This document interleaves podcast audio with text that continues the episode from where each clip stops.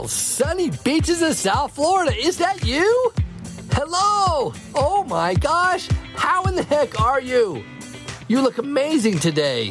It is so good to see you again. Come on in, have a seat. Follow us or subscribe or whatever it is your medium requires and stay a while. We'd love to have you as part of our family. Say, while you're here, can I get you something to think today?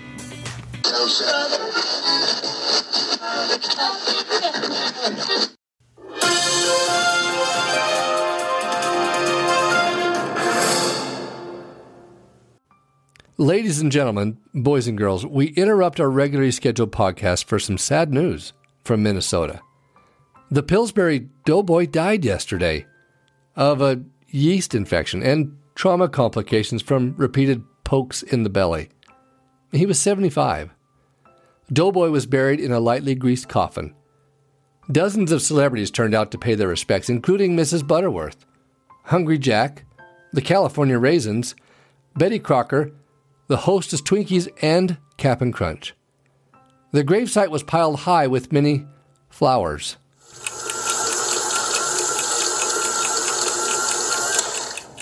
Aunt Jemima delivered the eulogy and lovingly described Doughboy as a man who never knew how much he was needed. Born and bred as Jonathan Pillsbury and called by his street vendor name Poppin' Fresh, he was raised in Minnesota. Doughboy rose quickly to fame in the warm Minnesota summers and was toasted as a plus size star in show business. But his later life was filled with turnovers. He was not considered a very smart cookie, wasting much of his dough on half baked schemes. Despite being a little flaky at times, he still was a crusty old man and was considered a sweet role model for millions. He enjoyed time in the baking sun with his dog Flapjack and lounging in his resting doughboy chair with his cat Biscuit. Doughboy is survived by his wife, Play Doh, and their three children John Doe, Jane Doe, and Dosey Doe.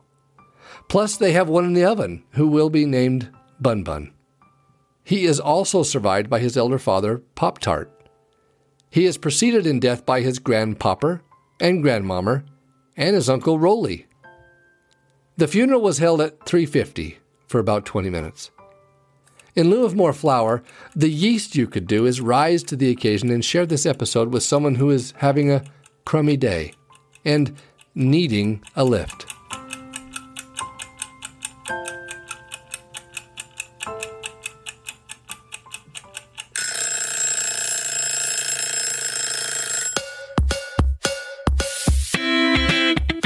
Well, dad blessed it. I sure enjoyed the visit today. If you gained something from it, be kind enough to follow us and leave a review. And do it right now.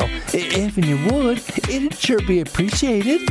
Your comments have been so considerate and honestly left me blushing. And good night, those reviews make a big difference in the program's visibility. On the Apple platforms, you select the Go to Show option, and then click the circle plus sign at the top right to follow. Then scroll down below the episodes to leave some stars and a review. Them algorithms need all the help they can get, so as I could disrupt more good folks like you. So I tell you what, if you got a friend or three that you just don't like very much, well, share this podcast with them and let us bug them for a while. And if you have comments or suggestions for future discussions, well, don't just keep them to yourself. We, we'd love to hear from you. You could DM us on our Instagrams at fyo.podcast. And thank you.